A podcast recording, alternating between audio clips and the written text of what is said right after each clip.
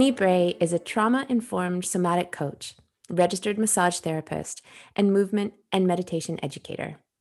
Her work is offered through the lens of intersectional feminism, anti racism, and body liberation with a focus on embodied resilience using movement, touch, somatic exploration, and supportive presence. With the body as a portal, we move at the speed of trust, connecting the dots between challenge, change, and meaning. Annie Bray has also created special somatic practices just for writers in the story course and the story intensive, which some of you may already know about. And she happens to be one of my dearest friends. Hello, Annie, and welcome. Hi, Sarah. Thank you so much for meeting us here and talking to me. Um, I thought maybe before we start talking, um, for anyone who doesn't know you and your work or hasn't experienced what you do in the story course, you could start us off by explaining what you do by showing us. What does a somatic practice look and feel like? Could you lead us in something small just to get us grounded to start? Yes, I can definitely do that. So, yeah, why don't we just start and then I can lead us through like a few minutes. Okay. And then um, maybe I'll just explain a little bit about the practice that we've just done. That would be wonderful. Okay. So, you know, one of the really basic things that is always included in my approach to somatics is a fairly radical approach to consent which means um, I will always, and sometimes um, it might seem almost excessive how often I'll remind that what I'm suggesting are um, suggestions and not orders or commands. And just that it's really important, like, as you're settling in to do any sort of body practice for your own well being, to know that you're your own guide first. So, with that in mind, I'm going to suggest that wherever you're sitting or standing or laying down, that you just take a moment and actually find some sensory awareness of the places that your body is supported. And this can be with your eyes open or closed. So if your eyes are open, it can feel really nice to create a non receptive gaze, meaning just soften and draw down your eyes a little bit so that we can come inward. Take your awareness into where whether it's your feet or you know where you're sitting, the backs of your legs and your bum, or if there's other parts of your body that are resting into gravity. You notice that pressure and support.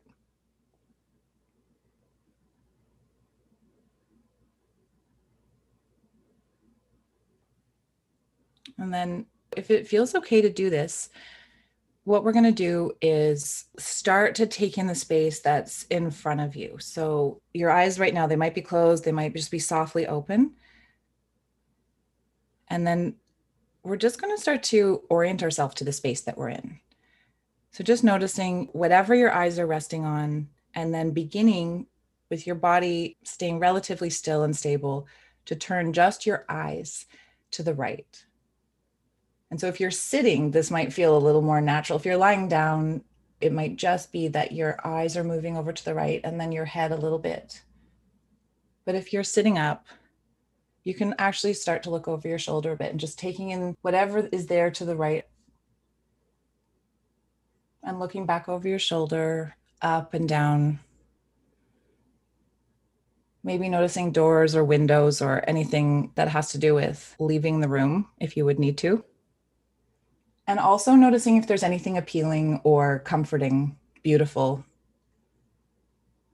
And so slowly starting to bring your gaze back. So again, leading with your eyes and letting your head and neck just follow till you come back to the midline again. And then starting the same process over to your left. Just sort of look up and down a bit as you go, noticing things that are familiar,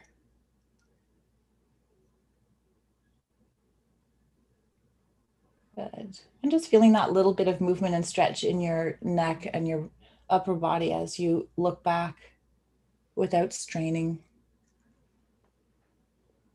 And then gradually bringing your body back, your head and your eyes back.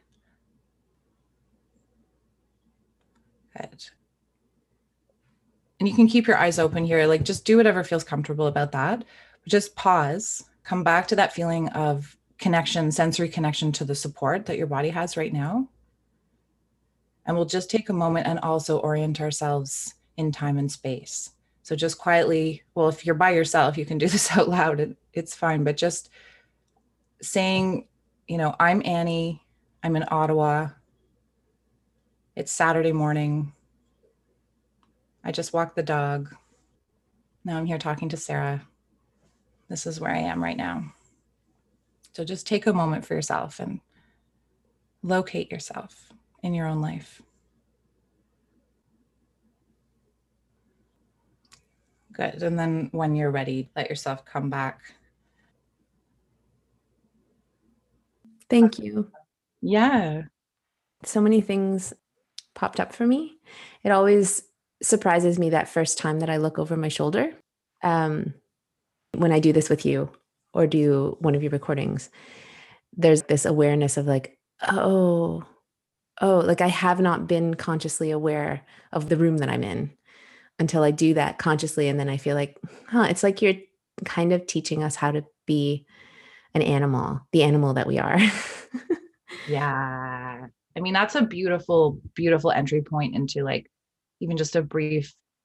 Um, I won't talk for long about that specific practice, but like it is about finding our animal body.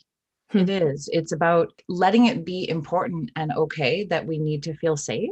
And that part of our sense of safety has to do with orienting and really paying attention, you know? And so if we, if we've like for all kinds of reasons closed off our sense of capacity or need to do that, we're often we're overriding that need that we would have if we were in the wild to both you know relax as much as possible whenever we can but to always be tracking our environment. Yeah. Yeah. Obviously one of the things that i want to ask you about and and talk about is why you think this body awareness that piece of it is so important for writers and creatives of all kinds but writers obviously because that's who we're speaking to that's who um, i'm sending this out to in particular. And i also just feel like saying how it feels very contrary or very counter to so many of the places where our information is flowing right now to start with an exercise like that. Um, and Annie, you and I have met on Instagram Live a few times, and I've just been doing some Instagram Live, some some meetings with some of my um, intensive teachers and graduates, and in that environment, I especially like to start with one of these practices, something mm-hmm. that just like it's very brief. I mean, even just like a third of the time that we just spent. So, like, just a small amount um, and I'm aware on Instagram, in social media, that starting with something where people are quiet is an invitation to scroll past. Hmm. And I feel like this is exactly what we're talking about. This is like, yeah. yeah. That the the need to slow down just shows up in such contrast and such great relief when I'm on Instagram or on social media. Where I feel like this is what we all need when we're like sitting up on a screen and people's names are floating by and little heart emojis are floating by and i'm looking at my own face as well as your face and i don't know where i am in time or space. I don't know where totally. The exact moment that we need to sink into our bodies. And it feels so revolutionary or counter or you know a questionable practice to the algorithm. Yes. I mean immediately i'm sitting here and i'm kind of like the part of me that is disruptive, like that has a disruptive, rebellious approach to things, which is it's I wouldn't qualify myself as being like really far down that path, but you know, yes, it is a disruptive thing to do. You're literally disrupting the status quo of Instagram, of social media, of the algorithm by saying, hey, like, what if instead of just blowing past this you know moment what if we stopped and actually experienced it and then see what happens right and it's like you've taken a fork in the road at that point like you've literally said like we're going down a different path and want to come and you Yeah. might have fewer people come with you Yeah. Yeah. Yeah. I feel like we're talking to the right people right now about this. yes Writers, i do too writers get it. I mean, that's what they're inviting every time they're putting some words down on a page. They're inviting people to join them instead of do whatever else that they, they were doing. So they get it. Yeah. They get the power. I mean, you you know writers, you live with writers. You're a writer. Um, why in particular is what you teach so important for for us writers? Mm. I'm so curious. I feel like, you know, we've talked, we've circled around this, and I'm always like, oh, am I going to give like a totally different answer than I did last? Probably. But this feel like I feel passionate about this. Like every time we talk about it, I notice like something really bubbles up for me. Like when you ask me, like, why is this so important for writers? I feel it might correlate a little bit with my experience of mothering. Like I feel very protective. Being a writer is not easy. And any resources that we can add to that life, I'm like so in for that. But, hmm. you know, specifically was the somatic awareness, like a body based awareness, and also some skills for how to be with our experience. Why is this so important for writers? So, you know, there's one thing about learning how to arrive and come back to the body, but that's actually a tall order if you're not also including skills for writing out whatever you find there. Mm, Um, I mean, I do think it's important for everyone. I do think that an experience of being a whole person needs to include some kind of healthy relationship with our own body and our embodied experience. But I think for writers, I mean, we've talked about this. Like, there's, I feel like I want to name two important things. Like, one is that writing requires you to be translating sensory experience into language. You know, you talk about bringing the ineffable into language, um, which is kind of a process. It's like alchemical, it's magic. If you have some kind of regular supportive way of landing back in your body and experiencing, um, and then maybe even starting to be able to name the experiences that you're having, that's just going to be like a tool in your toolkit. I think you'll just be a better writer. yeah. So that's kind of more in the realm of skill, Yeah. It's a technique. support and skill. And then the other part relates more to the trauma informed aspect of my work and um, the fact that when we're writing, we're exploring memory and consciousness. And we're also sometimes exploring out into our experience of what's happening in the world and trying to go really to the heart of it. And so that's risky. It's risky work. I was speaking to a writer yesterday who was sharing that she had a story that she'd been wanting to tell. She'd been wanting to write it for years. And this year she started writing it and working on it gently. It was a difficult, challenging, emotional story. Right. And um, she was given a deadline. An editor requested a piece from her, which, when that happens and you're a short story writer, you're a fiction writer, you're like, okay, I'll take it. So she was like, I'll take the deadline. And she wrote it to the deadline and successfully finished the piece. The editor really liked it. It's coming out soon. Really a great story. And the story was traumatic. It was about a character who was experiencing or had experienced sexual abuse. And I don't want to talk too much about her experience and where she is right now. But when she was talking to me, I was like, this is what your work is for. This is what you do. This is what you help us with because it's, it wasn't a story. It wasn't a personal story. It was fiction. Mm. And it was a truth. She was writing a true experience. So her body felt it. Her her physiology, her body, mind and spirit felt it because she's a good writer and she is transmitting all of that so the reader is feeling it and it's still in her you know like she felt heavy she kept saying it was a heavy story and it was a heavy experience and this i feel is the trauma aware piece that we don't I, I mean maybe in writing education and in creative education there's a little bit more conversation about this happening now thankfully but in my education in creative writing that was like kind of a no-go zone you couldn't really talk about the emotional ramifications and physiological ramifications. If you were having an, an, emotional or physiological experience that was difficult and challenging, that would kind of leak over into the writing is therapy zone. Yeah. That was just like, you can't, writing's not therapy. yeah. And I think what we're seeing is that we can't separate that. We can't, that is a false um, and damaging separation. Yeah. And so, given the fact that we see that maybe not all writing is therapy, but writing is definitely therapeutic for the person writing and the readers reading. And given that, what do we do then? Because we need we need a new set of tools if that's the case. If writers aren't going to break their spirits in and through writing what needs to be written and sharing what needs to be shared, then how do we resource ourselves so we do that and honor it and honor the experience? Yeah. oh my goodness. So many thoughts, Sarah. Like, this is such a rich conversation. So, what's really coming up for me there's a there's a bit of a sea change happening also in the world of trauma resolution you know there's been i mean the turbo timeline is you know we used to talk about shell shock or ptsd kind of emerged after the Vietnam War. Shell shock was sort of the first, Second World War Vietnam vets. Then it started to be more like, oh, well, that diagnosis applies to other people. It applies to women who've had sexual violence.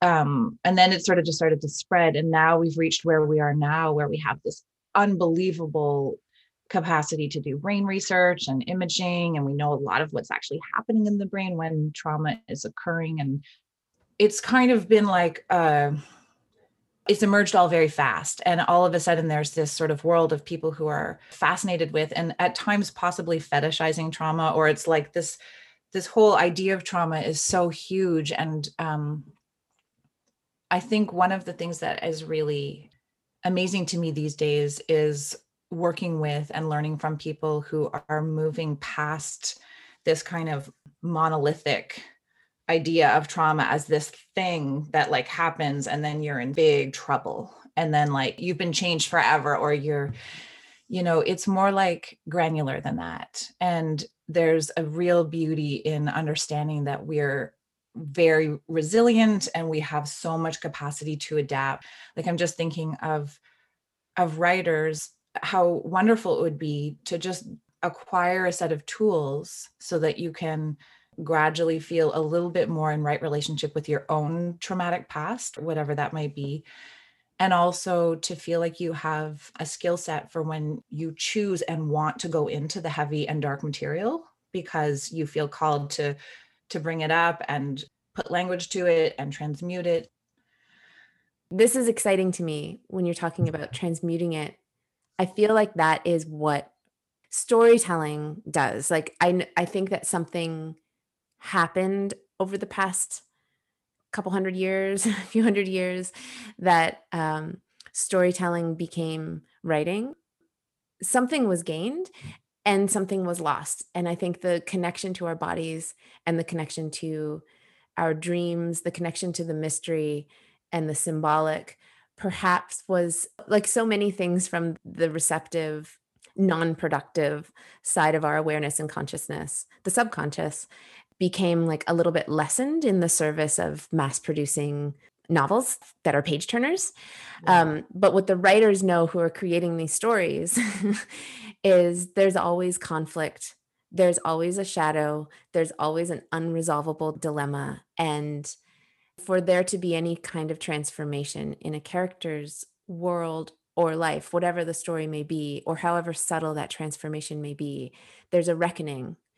And in that reckoning comes the desperation of not knowing what to do, the desperation of like, this is impossible, and quite possibly also all the all those experiences, those emotional experiences that we try in our waking life to keep out of our lives. that's where this uh-huh. that's where the writer has to delve in our normal waking lives, we don't want a story to break out. We don't want to have anything to reckon with. no. Please let's not. So every day, a writer somehow goes into that place.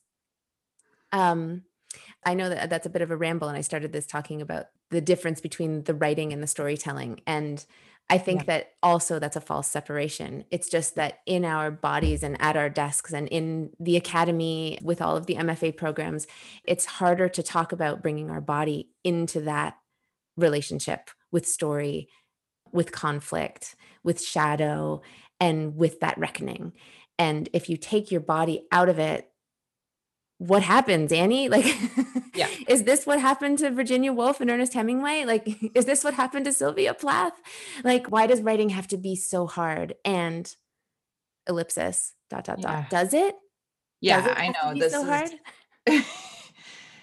well, I just think because we do culturally, I would say for some time, I mean, this isn't my area of knowledge, but for a very long time, I believe there's been a sense that making art has to be this kind of, I don't know, it's like a trip to hell and back. But then at the same time, there really isn't a lot of support and appreciation for maybe it is maybe sometimes it really is kind of a trip to hell and back like maybe that's true you know but i also think that whether you're writing or making art or generally speaking engaging in your life in a way that centers meaning then you're going to be periodically making trips to the underworld like you're going to be course correcting seeing things aren't right making big changes going through the painful process like you and i've talked about this like draft as book draft as life Mhm. it's not a well supported process. And so I think if there's a way for writers to begin to learn some of this language, not to have to become neuroscientists and know like the deep, you know, the depths of this, but to have some literacy in the goings on of their body. So if you are trying to keep a writing practice alive and you're grappling regularly either with feeling blocked or you're feeling super resistant, that's where I think a body practice can be incredibly game changing. Can you tell us more about this? Because that Yeah. is- that's like at the heart of something. Like, what's something practical? If a writer knows she loves what she's doing, she's drafted the book, it's great. She's got her outline out, and and she has all the scenes, and Just can't. she's like, "Why is it so hard? Yeah. What So- could she do?" That's like a that's kind of a big, you know, that's cognitive. Generally speaking, that's kind of like a brain, like it's like, I can't, like, this is this, it's too hard, blah, blah, blah. And we're having a whole bunch of thoughts. And and I mean, I'm just gonna fully own that I still feel green, even though I've been doing somatic based work for 20 years, I still feel taking that process of cognitively naming and swirling about something and shifting and going like how does it feel in my body right now? Like when i'm walking into my room when i see my desk when i see that pile of paper when i open my computer and i just want to turn away or throw it out the window like what is that and if we could sort of reduce judgment not be attached to a specific outcome on that given day but just put the focus on curiosity what is alive in me right now what part of me is not okay? Do I feel safe? Do I have the resources I need to go and do the thing that I'm trying to do? Like, am I literally trying to set off on an underworld journey and I don't even have like a snack with me? Mm.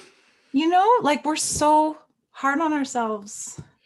We're so we're so hard on ourselves and I just think like how would it feel to have a compassionate approach to this experience and to maybe play around with like letting go of the idea of writer's block and think like there's actually a really really legitimate and fair and good reason that some part of your being is not up for this task just now but not it's not that you're not up for it forever. You just need to draw in some allies and resources and some goodness so that you're bolstered enough to turn back towards what's important to you. You know what I love about that is what you're describing is in some classic story structures what the hero or heroine needs before going like it's just so meta. What the what what the heroine needs there's an invitation and they always say no first. Yeah.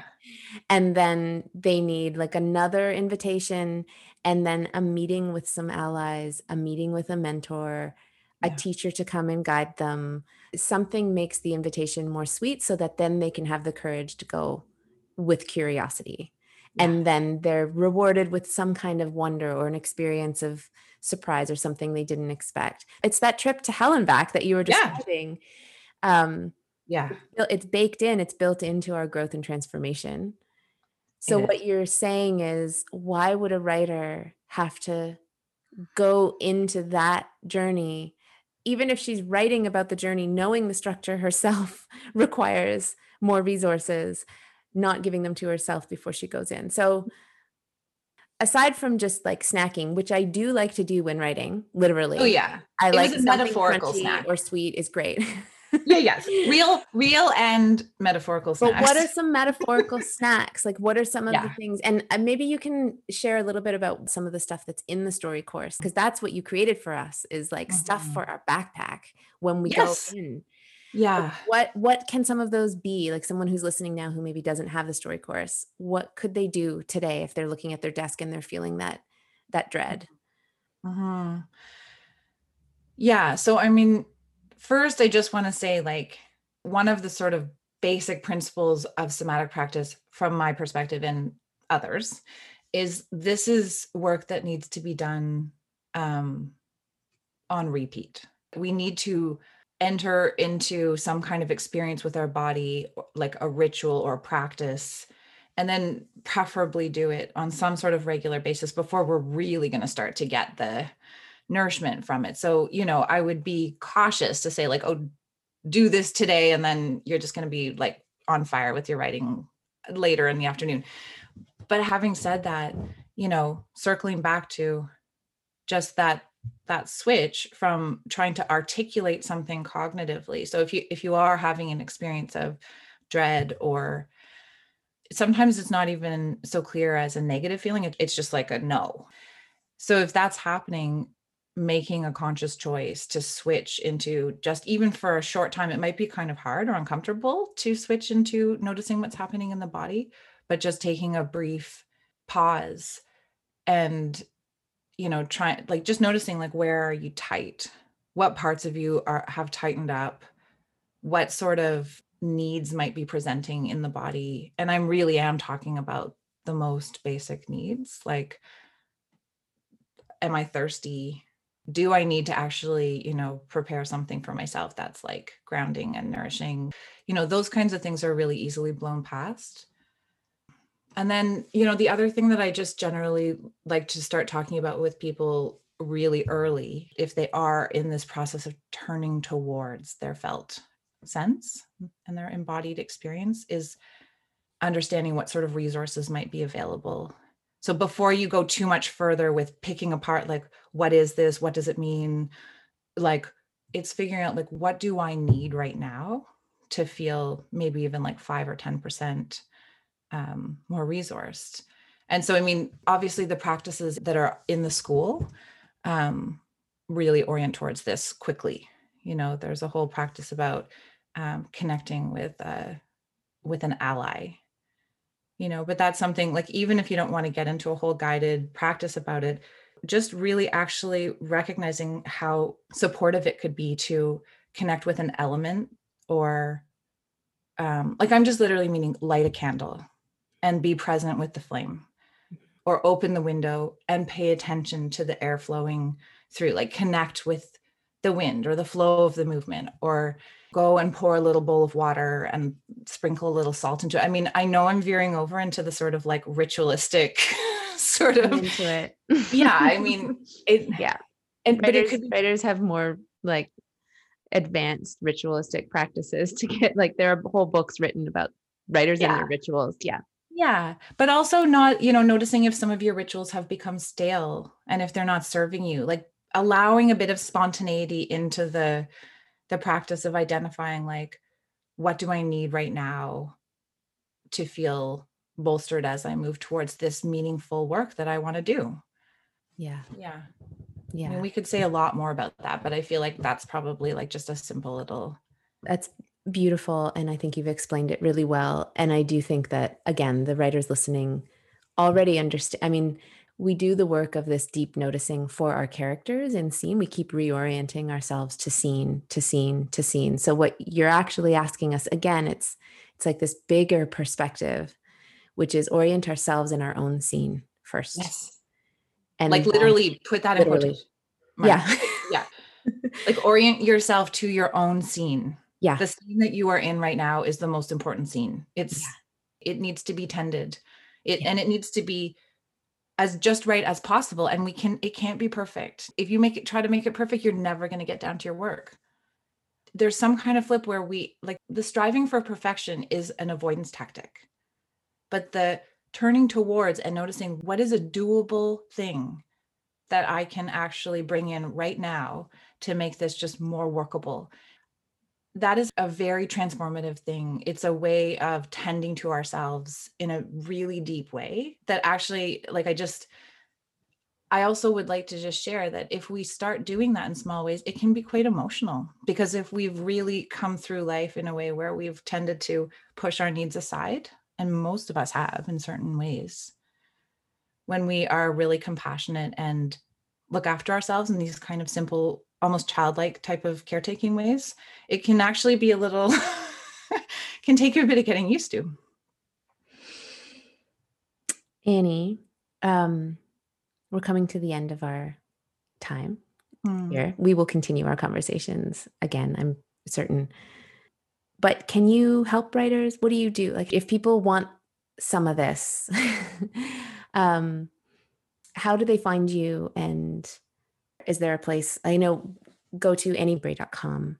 Yeah. Is there any any other way people can be can we call you? Yes. Please do. yeah. So I would say if a person is trying to write and is starting to recognize through some of their body awareness that they may be grappling with like bigger stuff than just like sort of a five minute ritual before writing is going to help with. That's one part. Like you can book a discovery call with me and um, i offer one-on-one coaching and we can do a much more bespoke approach to supporting you through a journey from feeling like stuck or afraid or you know all the different kinds of stuff that can come up around the creative life you know that's that's one piece. And then um, by the time this comes out i'll be already into the summer program that i'm running. But it's basically a beta program where i'm um yeah like i'm i'm orienting towards uh, working with caregivers and creatives. I mean the those are my people. And i don't even really fully distinguish the two as separate. Love that. You know? I feel like whether we're caregiving humans or we're a garden or like our creative dreams, you know, it's a lot of the same principles apply. so yeah, there'll be group offerings coming in the fall of this year. Wonderful. Um, thank you. And anyone else who's listening, like definitely if you have the story course or um, if you haven't yet upgraded to the new edition of the story course, do so now so you can get in on some of these rituals and practices. There's one for every lesson, plus plus. and I highly recommend them. They have definitely they've changed my writing life, but also I know a lot of writers who have told me that they're also using these practices every day, which is what you were inviting us to do, right? With the practice, with the long game, with the repetitions. Mm. Um, you know when you have when you start your day when when there's a phone call and you don't know who's on the other end before you show up for a zoom meeting that has a lot of people in it um, there are incredible ways to orient yourself in your own scene mm-hmm. yeah thank you so much annie for everything that you're doing and for bringing it to our community i'm really really grateful love working mm-hmm. with you it's magical for me to be working with your school and with you. Thank you, Sarah. All right. Goodbye. Bye.